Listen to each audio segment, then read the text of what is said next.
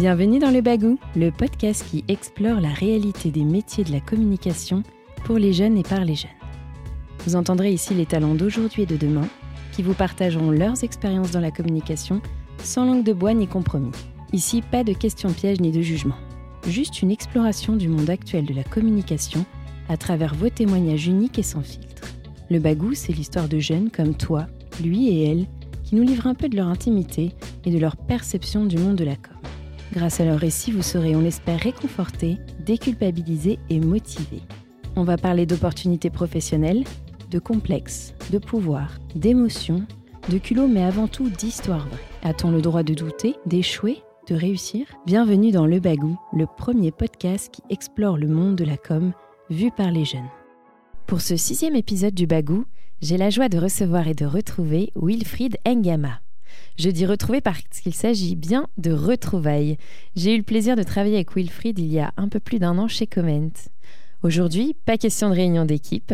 Entre-temps, Wilfried a poursuivi son chemin de chef de projet communication et s'il a accepté mon invitation, c'est pour partager avec vous, avec nous, son parcours entre communication publique, associative et institutionnelle. Après un début d'itinéraire en association, ce jeune homme engagé s'est investi dans la communication publique en rejoignant la direction de la communication, des relations aux citoyens et des partenariats de la ville de Saint-Ouen. Pourquoi ce virage vers la communication publique? Et quel est le fil conducteur de son parcours? Ne serait-ce pas justement l'engagement aussi en tant que citoyen? Et est-ce que finalement ce pas de côté qui n'en est pas vraiment un vers la communication publique ne serait pas pour lui un moyen de conjuguer ses envies de communicant et une soif d'engagement quasi politique? Je n'en dis pas plus puisque nous le retrouvons tout de suite derrière le micro du bagou. Allez c'est parti, belle écoute Salut Wilfried Salut Audrey. Comment vas-tu? Très bien. En ce lundi matin, à la fraîche. Super bien, on est dans les locaux de l'ICP, on est en bonne compagnie, donc euh, il y a Alors, du soleil. C'est parti. Alors, peux-tu me parler un peu de toi, de ton parcours, de ce qui t'a amené vers la communication? Alors, loin de moi l'idée de divulgacher notre entretien, mais je crois que tu as eu une sorte de révélation. Si c'est pas trop indiscret, peux-tu nous en parler? Alors, euh, bonjour à tous et à toutes. Euh, oui, donc moi, sur mon parcours, euh, je dirais que je suis venu à la communication par une question simple. Je viens d'une famille de tradition catholique et je suis pas baptisé. Et je me suis toujours demandé, est-ce qu'il y a un, Dieu ou pas Enfin, j'ai toujours essayé de comprendre euh, ce qu'il y avait, euh, essayer de comprendre le sens qu'il y avait derrière les choses.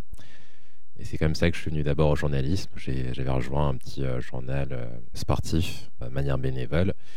Et après, une licence de communication et, jusqu'à aujourd'hui, donc où je suis chef de projet com.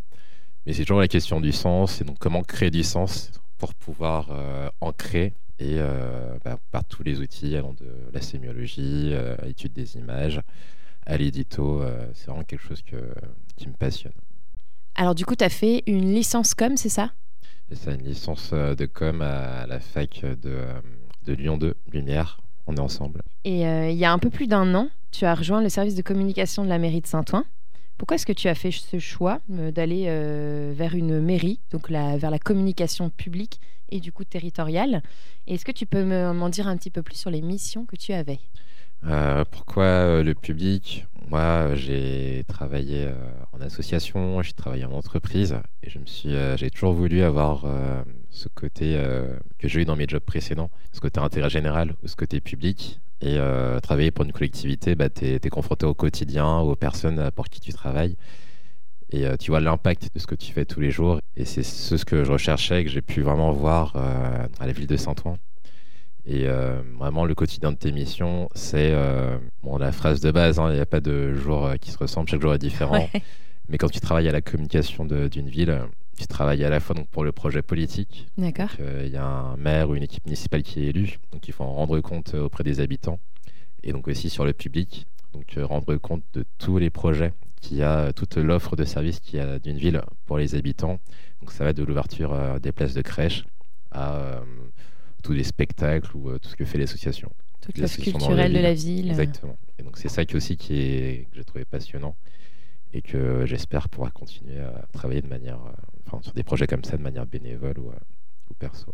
Très bien. Et du coup, si je comprends bien, cette expérience, elle t'a permis du coup de concilier ton besoin d'être stimulé intellectuellement avec ton intérêt pour les rapports humains, qui passent par des sujets de proximité. Est-ce que c'est l'une de tes motivations pour emprunter la voie de la communication publique Et quelles étaient les autres? Quelles sont les différences majeures que tu as surtout euh, notées entre ton expérience en secteur privé et le secteur public Parce que c'est intéressant, je trouve, d'aller euh, vers cette question-là. On ne sait pas forcément tout en sortant de l'école. Et toi, tu as la double expérience.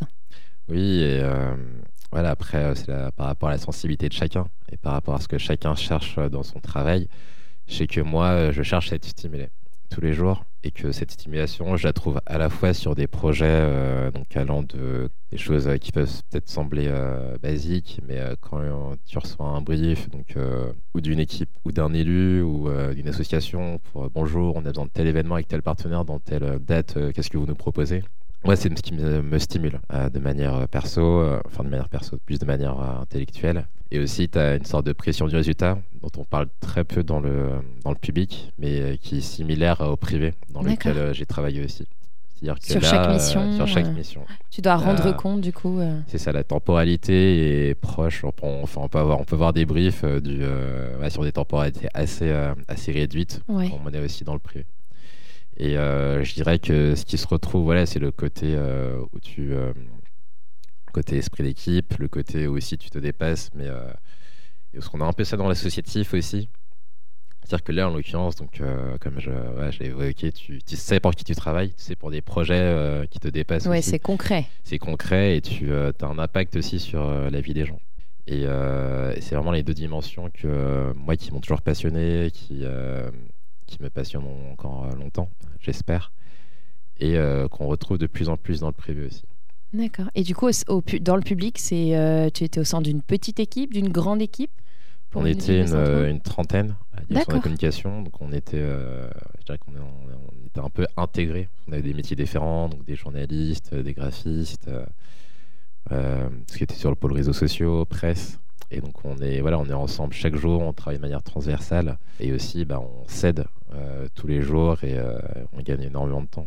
Et tout ça, ça passe par l'esprit d'équipe et euh, le côté confiance qu'on a. Et, une fois que tu as la confiance de personnes d'expertise différentes, un peu comme en agence de communication d'ailleurs, tu gagnes du temps, énormément de temps et tu apprends à te faire confiance. Et alors, au niveau de ton travail, quelle était à peu près la, la répartition pardon, entre communication politique et communication euh, publique territoriale Parce que tu en parlais rapidement tout à l'heure? C'est ça. Bah, à mon sens, euh, bien que pour la plupart des gens, la frontière est fine. Oui. Euh, la, communication publique, ça relève du service public. C'est-à-dire que pour nous, donc en tant que communicants et journalistes publics, on a une mission auprès des habitants et des habitantes. Et cette mission, elle est indépendante de, du bord politique de la ville.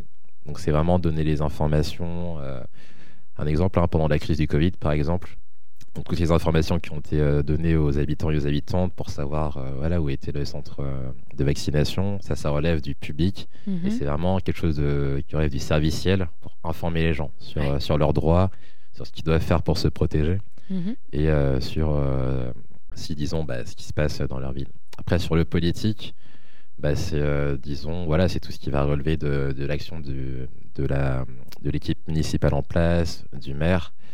Et euh, ça donne aussi sens à euh, ce qui se passe dans sa ville. Et la mise en action du coup de son programme. La mise en action de son programme et surtout quelle place l'habitant ou l'habitante, en l'occurrence le citoyen, même si bon, c'est, c'est un peu les mêmes mots pour dire les mêmes choses, le citoyen peut y prendre part aussi. C'est-à-dire que quand une nouvelle équipe veut instaurer politique de travaux, une politique euh, d'habitat, euh, il y a aussi un devoir d'associer les habitants. donc ça peut être par des réunions publiques, ça peut être par des informations via le journal, via les réseaux sociaux. Hmm. Et donc c'est vraiment, il y a une, euh, moi à mon sens, hein, on va aller vers de, plus en plus de qu'on appelle démocratie participative. Donc ça va faire en sorte que les habitants soient associés tout au long des projets. On est encore au début de ça euh, en France, mais il y, a un boulevard euh, incroyable euh, qui se... Pour qu'ils soient concernés avant même que le projet sorte de terre, si c'est quelque chose, un bâtiment qui sort de terre. Et à mon sens, on est obligé de... Enfin, il y a eu les gilets jaunes, il y a eu plein, de, plein de choses, même le Covid d'une certaine manière. Il y a une demande énorme des, aussi des habitants de comprendre, de prendre part à ce qui se passe autour d'eux Et on, va, on va clairement vers plus de, de participation de l'habitant. Ouais, je te rejoins là-dessus, ça paraît même essentiel vu que le, service va être délivré en général pour eux, qu'ils puissent donner leur avis et le, le partager, le porter auprès de, de la municipalité. En fait. C'est ça, et j'en reviens à la distinction entre le privé et le public. C'est que voilà, même dans le privé, on fait des recours. la première chose qu'on fait, c'est interviewer euh, recevoir, faire des ateliers avec euh, les consommateurs ou consommatrices ou les, euh, les personnes qui s'adressent pour savoir. Là, c'est la même démarche. Pourquoi? C'est parce que je pense que c'est ce qu'on demande aux communicants et aux communicants aussi aujourd'hui, c'est d'être à l'écoute et d'être tout le temps en veille et d'avoir une certaine empathie juste pour comprendre les attentes au fur et à mesure parle de ça depuis très longtemps dans, le, dans la com euh, privée. Et là, la com publique commence aussi à s'adapter à ça. Alors, est-ce que tu dois continuer dans ce secteur Et comment envisages-tu les prochaines étapes de ton parcours plus ou moins à long terme? Bah, Moi, j'espère, je, souhaite euh, faire euh, carrière sur des projets oui, qui relèvent du public pendant toute ma vie. D'accord. pourquoi? Parce que, voilà, comme j'ai un peu indiqué, je pense qu'on est au début d'une période et d'un champ qui s'ouvre. Énormément de choses ont été faites avec la digitalisation et l'ouverture de, projets. On essaie plus d'associer les, habitants. Mais euh, il y a encore énormément de. Enfin, on voit que l'économie sociale et solidaire, qu'il y a des rapprochements entre public et privé. On a aussi pas mal d'entreprises ou de, voire d'agences qui ont un peu en positionnement entre les deux. Et euh, je pense qu'au-delà du côté collectivité ou entreprise, il y a surtout des, personnes, des associations ou des projets qui vont aussi mixer les deux. Et c'est là où euh, c'est plus je vois plus ça en termes place et accompagner toutes ces transformations. C'est ça en termes de projets, de rencontres que d'opposition entre l'entreprise et euh, entreprise et le public. Et euh, voilà, moi je et d'où le côté stimulation que je ressens. Moi, je suis stimulé avec avec les personnes que je rencontre, avec les échanges qu'on a. Et c'est comme ça aussi que naissent les idées. Et euh, c'est là où je veux en venir, c'est qu'on a peut-être tendance aussi, euh, en tant que communicant, à, enfin, pour conseiller, il faut mhm. aussi euh, être en veille. Et ça, tout au long. Donc, c'est prendre, c'est être en veille au quotidien. Au quotidien, et c'est pas que, c'est ça, pas que être en tant que, enfin, pas que regarder dans la communication ou dans le, ce qui nous, ou les gens qui nous entourent. C'est aussi sortir de l'entre-soi. Une curiosité sur le monde extérieur, en fait. C'est ça, pour vraiment comprendre les les évolutions, euh, même très concrètes. Hein. ça peut être euh, de sa ville, hein, euh, le syndicat de copro, qu'est-ce qui se passe? Il bah, faut, aller à la, faut aller à la rencontre des gens. je pense qu'on a ce, devoir-là aussi. Et du coup, de tout ce que tu me dis là, je ressens chez toi quand même un, besoin d'être challengé au quotidien. Comment est-ce qu'on gère ça avec, quand on est jeune aujourd'hui, avec un besoin de stabilité? Est-ce que c'est quelque chose qui fonctionne ensemble? Est-ce que c'est évident euh, pour toi ou est-ce que c'est vraiment un, très grand écart? C'est une excellente question parce que euh, voilà aujourd'hui, euh, ce qu'on entend de manière macro sur le marché du travail, c'est que les jeunes, on parle du quiet quitting hmm. en très bon franglais, ou du, voilà, du côté où on serait prêt à refuser des emplois, à bouger plus, plus rapidement. Moi, je pense que c'est l'inverse qui se passe, c'est-à-dire qu'on est tellement, on nous a tellement rabâché le, le marché, surtout en communication et en marketing, le marché euh, archi-concurrentiel auquel on nous prépare aux études. Ouais. On ne nous prépare pas à l'après. C'est-à-dire qu'une fois que tu finis tes études, tu es un peu. Euh, tu prends les premières choses qui arrivent. Tu es dans le grand bain. Tu es dans le grand bain et tu pas forcément accompagné. C'est pour ça que euh, des, dispositifs de mentorat peuvent aider aussi. Enfin, l'alternance aussi que j'ai faite. Mais on a tendance, on est, ouais, on a tendance un peu à être mis dans le, dans le grand bain, mais sans vraiment avoir les outils. Quels ont été pour toi les moments charnières qui t'ont permis de construire ton parcours, mais aussi du coup de bâtir ta confiance en toi, confiance dont tu, me parlais juste avant euh, Les moments charnières, je dirais qu'il y en a eu trois. Le premier, euh, c'était donc, euh, donc, avant de faire une licence de communication.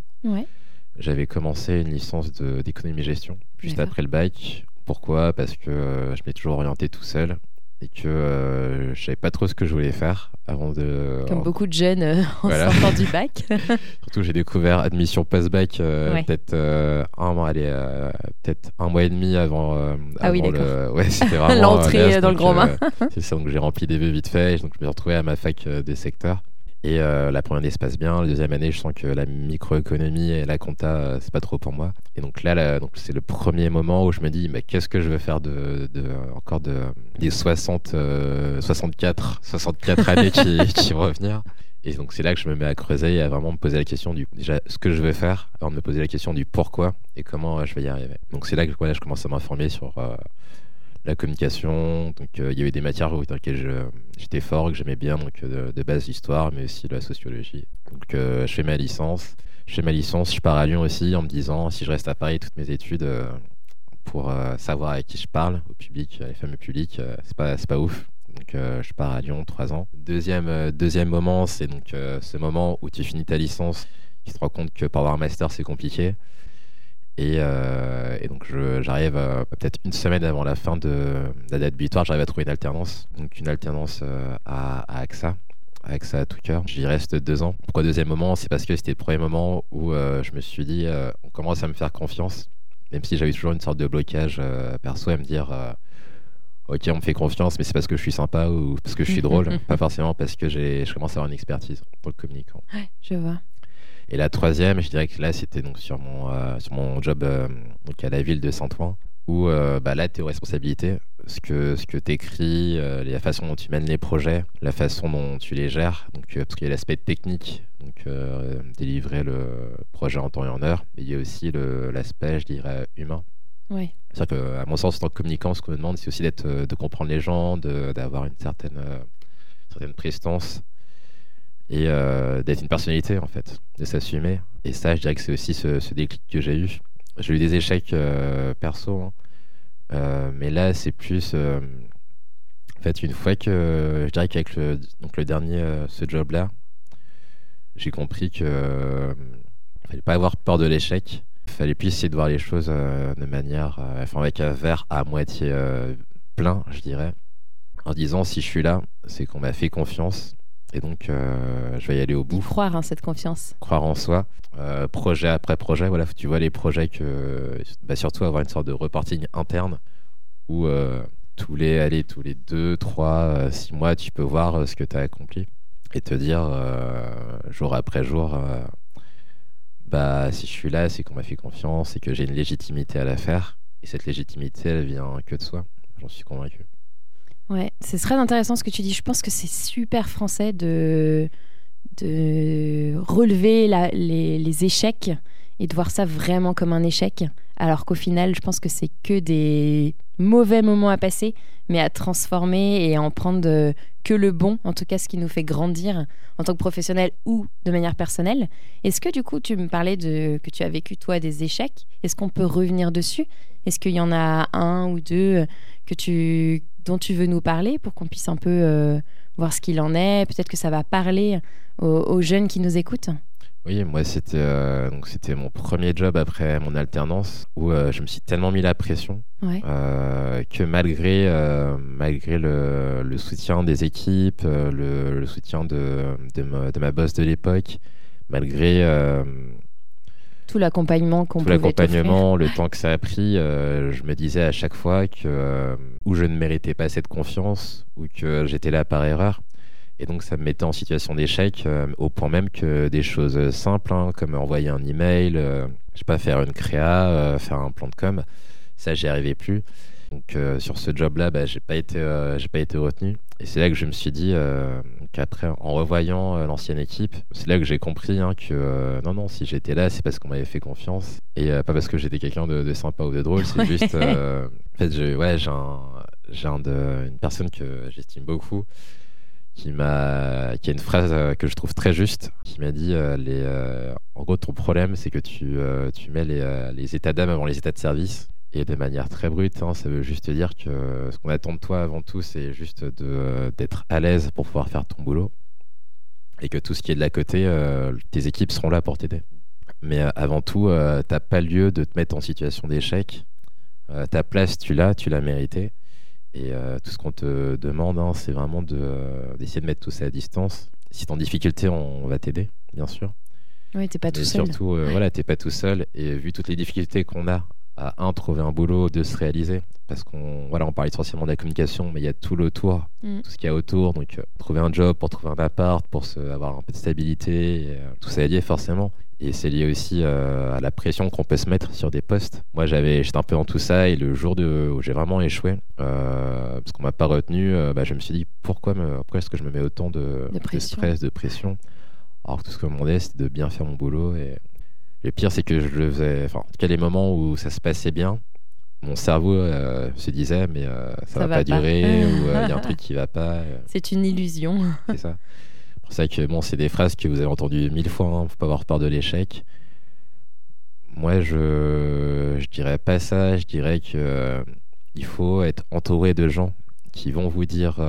Enfin, faut faire confiance aux gens qui vous entourent, que qui vous connaissez, qui vont vous dire les raisons de vos échecs ou de vos réussites mais il faut surtout euh, se rappeler, ça peut être projet après, projet, année après année, il faut surtout se rappeler d'où on vient, en termes pro ou, perso.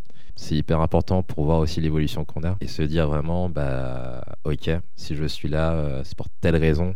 Et je peux voir aussi sur euh, l'année, les deux années, trois années à venir, je peux m'autoriser de l'ambition. Et tu parlais là de, de le besoin de stabilité qui est quand même présent chez nous toutes et tous. Et comment est-ce qu'on euh, on peut conjuguer ça avec le besoin d'être challengé? Je dirais que c'est un peu, c'est un peu, euh, c'est un peu difficile euh, au vu du, du, contexte un peu anxiogène qu'on a. Bon, je dirais au moins depuis le, le Bataclan, mais même depuis, peut-être depuis la crise de 2008. Où j'ai l'impression que c'est un peu deux choses qu'on a mis à distance, alors qu'elles sont, elles sont archi liées. Ce qui fait qu'on accepte des situations où on est on, essaie de rogner sur l'un ou l'autre, donc le besoin de stabilité ou le besoin d'être épanoui. Ça donne des situations où on se retrouve à, des, places ou à des, postes ou sur des missions, où on se retrouve ou en dissonance cognitive, ou à se dire ok je reste là mais j'en peux plus. Euh, et donc on a une santé qui décline et euh, je te dirais que c'est euh, peut-être le, symptôme numéro un. moi, depuis, enfin ma manière d'aborder les choses, c'est justement depuis que j'ai ce côté où où euh, je vois les, plus le verre à moitié plein. Ouais.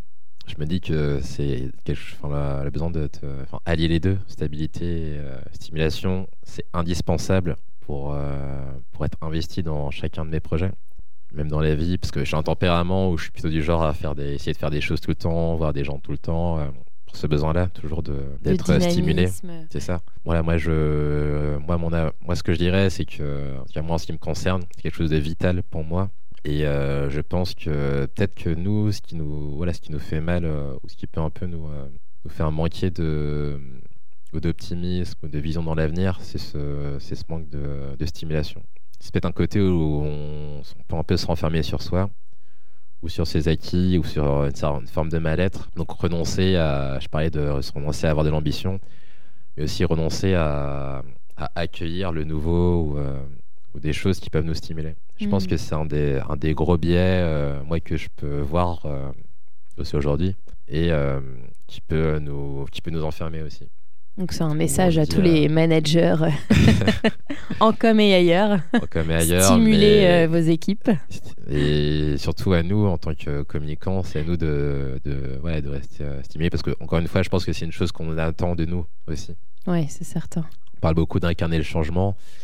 Et pour ça, euh, au-delà de, d'amener des croissants ou euh, Joe Babyfoot, euh, il faut vraiment, il faut diffuser ce qu'on, a envie de, de, donner aux gens. Donc à travers la communication est un moyen, à mon sens, hein, de, de, de, donner, de donner une vision, donner des.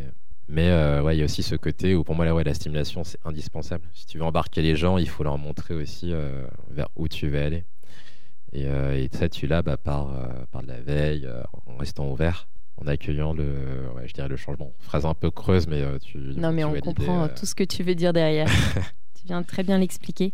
Ça, ça, me permet de bien enchaîner. quelle a été pour toi ta plus grande fierté professionnelle depuis le début de ta carrière, en tout cas de, de ton parcours en communication? Moi, ma plus grande fierté, c'est pas un projet en, particulier, c'est plus euh, le euh, ouais quand je, revois un peu mon parcours, c'est euh, le fait de d'avoir pu faire des bons choix à des moments clés. Ce qui, moi, je considère que j'ai quand même eu de la chance J'ai eu des, euh, amis euh, qui m'ont aidé à faire mes premiers CV, première lettre de motivation. J'ai eu des personnes qui m'ont conseillé pour mes choix d'orientation, des personnes qui m'ont aidé aussi euh, pour mes choix professionnels jusqu'ici. Et, et ça, voilà, c'est pas le cas de tout le monde. C'est pas tout le monde qui peut avoir un réseau de ou se constituer un réseau de. Ça demande beaucoup d'énergie. Ça demande aussi une forme d'optimisme. Et je considère que jusqu'ici, c'est des personnes qui m'ont toujours aidé et surtout dont je sais que si je suis euh, si j'ai un problème un jour elles peuvent décrocher leur téléphone. Ça aujourd'hui voilà c'est ma ma plus grosse fierté je dirais. Et euh, ça, peut être un peu bizarre de pas prendre un projet en particulier mais moi je considère que en fait les projets je les fais pour les avant tout pour les gens. Donc euh, j'ai c'est un autre problème hein, mais j'ai je me sens pas fier encore en tout cas encore quand je finis un projet. Oui, mais je trouve ça intéressant du coup la manière dont tu projettes cette fierté qui repose aussi du coup sur euh, la bienveillance de l'humain qui t'entoure euh, depuis le début de ton parcours. Quelle place tu accordes d'ailleurs à ton réseau, euh, à, ce, à cet ensemble de, de personnalités et de, de compétences que tu as réussi à, à, mettre autour de toi? Très bonne question. Parmi ces personnes-là, donc il y a des personnes qui sont communicantes, mais pas que. Ce sont déjà des personnes en qui j'ai confiance. Que, quand je leur demande conseil ou pas, d'ailleurs, c'est-à-dire qu'il faut aussi suivre son intuition. J'en ai pas parlé, mais ça fait aussi. Euh, je pense que c'est aussi une des choses qu'on nous demande en tant que mhm. communicant c'est euh, non pas aller, euh, quand on voit un mur, non pas rentrer dedans, mais au moins toujours, quand on pense que c'est la bonne chose à faire au vu, des, au vu du brief, des circonstances, pas avoir peur d'y aller aussi. On peut échouer sur un projet, mais si on est voilà, si on le justifie bien et qu'on est impliqué, à mon sens, on peut. Ça passe quoi. Ça passe. C'est bien. Au moins, au moins, on nous, au moins, on le, au moins les gens le ressentent. Donc on peut pas en vouloir de d'échouer aussi. Ouais, c'est euh, sûr. Euh, mm. Et euh, voilà, moi, ce, voilà, je dirais quoi, le numéro un, c'est un réseau de personnes qui, en qui j'ai confiance surtout et qui n'hésiteront pas à me dire là, tu, là, ça va pas. Là, tu, je vais te dire pourquoi. Et a fortiori, là, ça va. mais ouais, c'est vraiment. mais moi, voilà, la chance que j'ai, c'est que c'est des personnes qui ont des métiers différents, et euh, donc voilà, je sais, j'y reviens, ça peut être, euh, j'y reviens, ça peut être risible, mais euh, quand je, voilà, quand je décroche mon téléphone, je sais que qu'elles vont répondre. En fait, c'est quelque chose que c'est un support puissant. C'est ça, parce que j'ai, pour moi, pourquoi c'est aussi important, c'est parce que c'est quelque chose, c'est quelque chose pour lequel j'ai investi énormément d'énergie, sans vraiment m'en rendre compte. Et je me rends compte qu'aujourd'hui, ça m'a fait gagner énormément de temps et ça m'a fait, ça m'a fait faire des bons choix aussi. Dirais-tu en tant que jeune communicant que le bagou est nécessaire pour faire sa place? Ou est-ce que ta botte secrète à toi se cache un peu ailleurs dans une manière d'imposer ton style? Je pense qu'il faut un peu les deux, mais ce que je vois pour avoir euh, beaucoup, beaucoup, euh, beaucoup lu et bon, en avoir beaucoup discuté aussi autour de moi, c'est que le bagou, ça reste euh, déjà avoir fait une école, on va dire une grande école, c'est moins, moins indispensable que avoir du bagou, à mon sens. Et le bagou, comment on le, travaille, c'est vraiment en restant ouvert, en n'hésitant pas à ouvrir des portes, en n'hésitant pas à prendre des 06, à envoyer, euh, envoyer des messages à DM, même sur LinkedIn. Parce que je reviens à l'intuition. Voilà, si vous sentez qu'il y a quelque chose euh, qui vous happe, quelque chose qui vous motive, qui vous avez un projet, que vous sentez qu'il y a telle ou telle personne qui peut vous aider, alors il faut vraiment absolument euh, foncer. Foncer. Et les gens vous, vous reconnaîtront pour ça aussi. Donc euh, le bagou, oui, mais pour avoir du bagou, il faut, il faut se le créer. Et, pour toi, réussir, est-ce que c'est important? Euh, Je serais d'ailleurs curieuse de savoir ce que réussir veut dire pour toi. Moi, j'ai un, j'ai un rapport à la réussite euh, qui, a changé à travers le temps. Ouais. Il y a eu trois temps, disons. Le premier, la réussite, c'était avoir mon bac. Pourquoi? C'est parce que... C'est le step. Oui, c'est ça. pour moi, les, le jeu s'arrêtait au bac et j'avais gagné le jeu et c'était fini. Donc je parlais d'admission post-bac en début d'entretien. Et c'est à partir de la question du qu'est-ce que je vais faire euh, de, euh, de, mes deux mains et de, mon cerveau que s'est posé la question de l'après. Et euh, donc là, le, la repas à la réussite est devenu une pression de, de, malade à me dire il faut que je réussisse, il faut que je lise tout, il faut que, je fasse X conférences dans la semaine. Un collab sur le sujet. Il faut que je sache tout des cours. Que donc ça passait par le savoir à ce moment-là. C'est ça. Donc une pression immense qui m'a qui m'a aidé à me faire mon. Enfin, qui a commencé à m'aider pour euh, me faire une, euh, mon bagou. Hein. Mais, euh, qui t'a un peu desservi, comme tu le disais tout à l'heure. desservi exactement sur la fin et sur le bah, l'échec qui, ça c'est vieux comme le. Enfin, je pense en a tous des, des gens qu'on connaît qui, ouais, qui se mettent une pression incommensurable. Mm. Des objectifs qui peuvent être enfin, même mensuels ou, ou annuels qui sont intenables et qui se la mettent parce qu'il y a une certaine euh, complaisance, je dirais, à se dire euh, Ah, j'ai pas réussi, euh, mais c'est pas de ma faute. Donc, et le troisième temps, là, la réussite donc actuelle. donc, moi, voilà, c'est vraiment avoir des. trouver ma place dans mon domaine et ouais, dans mon domaine. C'est ça ma réussite. et la deuxième, c'est, elle est aussi sociale parce que je fais partie des gens qui pensent que le travail va les aider à les élever dans la société. Euh, je parle pas de trucs de méritocratie, mais euh, moi, je, je, viens d'une culture où, euh, où, je sais que je sais que c'est par le travail que je vais réussir à donner une meilleure situation aussi à, aux personnes qui vont arriver après moi. Ouais. Et ça, je, ouais, j'y pense pas mal et euh, je pense que ouais, si j'ai réussi ces deux pans, voilà. Pour réussir aujourd'hui. C'est ça, j'y pense beaucoup et quand j'aurai réussi voilà, ces deux pans-là, donc niveau travail et niveau succession ou quelque chose que je pourrais alléguer, je considérais que j'aurais réussi. D'accord, très intéressant. Et euh, pour finir, ma petite dernière question, si tu avais un conseil à donner aux jeunes qui nous écoutent et qui ne se font pas confiance et qui n'osent pas y aller, qu'est-ce qu'il serait euh, le conseil que j'aurais à vous donner, et ça vraiment que vous soyez lycéen, euh, étudiant ou, doctorant et néo-communicant, disons si vous orientez, c'est en fait la communication, elle est si vous regardez vos parcours, chacun, euh, vous avez croisé de, la communication euh, ou sur des projets ou euh, de manière théorique dans, dans chacun de vos projets. Enfin, peut-être pas dans chacun, mais au moins autour de votre parcours. Donc considérez que la communication, c'est pas une chapelle réservée à des communicants qui ont fait une école à post-bac et qui, qui, peuvent sortir des poncifs. vraiment, c'est quelque chose qui, qui c'est une matière organique qui est en vie. Enfin, si vous êtes quelqu'un de convaincu, d'engagé, c'est ça qu'il fallait dire avec beaucoup de communicants aussi, je pense. Euh, vous serez un bon communicant, une bonne communicante. C'est avant tout, voilà, c'est être des porte-parole euh, de projets, pouvoir fédérer autour de, de, soi et euh, vraiment donner du sens au, au projet auquel on pense. Donc là où je veux en venir, c'est que ne vous mettez pas de barrière. vous êtes déjà communicant ou communicante. Si vous êtes intéressé, c'est que vous l'êtes un peu déjà. Et je dirais, essayez de créer votre positionnement ou votre créneau aussi qui, qui sera différenciant. C'est-à-dire que si euh, l'assaut, euh, l'économie sociale et solidaire vous intéresse, creusez la, piste à fond. Si la, question de démocratie vous intéresse, euh, pareil, le marketing, pareil. C'est-à-dire qu'on est dans un métier qui est tendu, où il y a énormément de concurrence. Donc, je pense que pour deux choses, pour vous différencier, ça va être à la fois donc, le sujet de votre positionnement technique, disons, mais aussi votre personnalité. Moi, j'ai cru, par exemple, que je devrais rentrer dans un moule et que je devais euh, choisir entre ma personnalité et le, enfin, le, communicant que je voulais être. Je compris depuis peu que j'aurais pas à faire ce choix et je vous encourage à ne, pas le faire non plus. Merci Wilfried.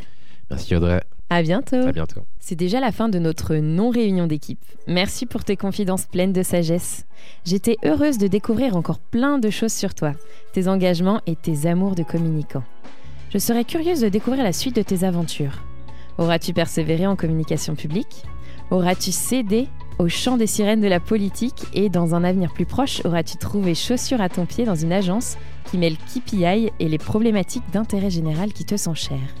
J'espère que ton témoignage donnera envie à d'autres communicants en devenir de s'investir dans la communication publique. Merci encore Wilfried pour ta confiance. D'ici là, des épisodes canons avec des parcours aussi inspirants que ceux de Wilfried, Clément, Déborah, Antoine ou Camille sont à venir. Alors si ce n'est pas déjà fait, abonne-toi pour n'en rater aucun et n'hésite pas à partager le bagou auprès de tous tes contacts. Tu peux également jeter un œil au programme de mentorat Matchingcom conçu spécialement par les jeunes et organisé par Comment. Toutes les infos sont à retrouver sur notre site. J'en profite pour remercier l'agence New Wing, notre partenaire qui a réalisé le montage de ce bel échange, et l'école de l'ICP qui nous accueille pour l'enregistrement. À très vite sur le bagou.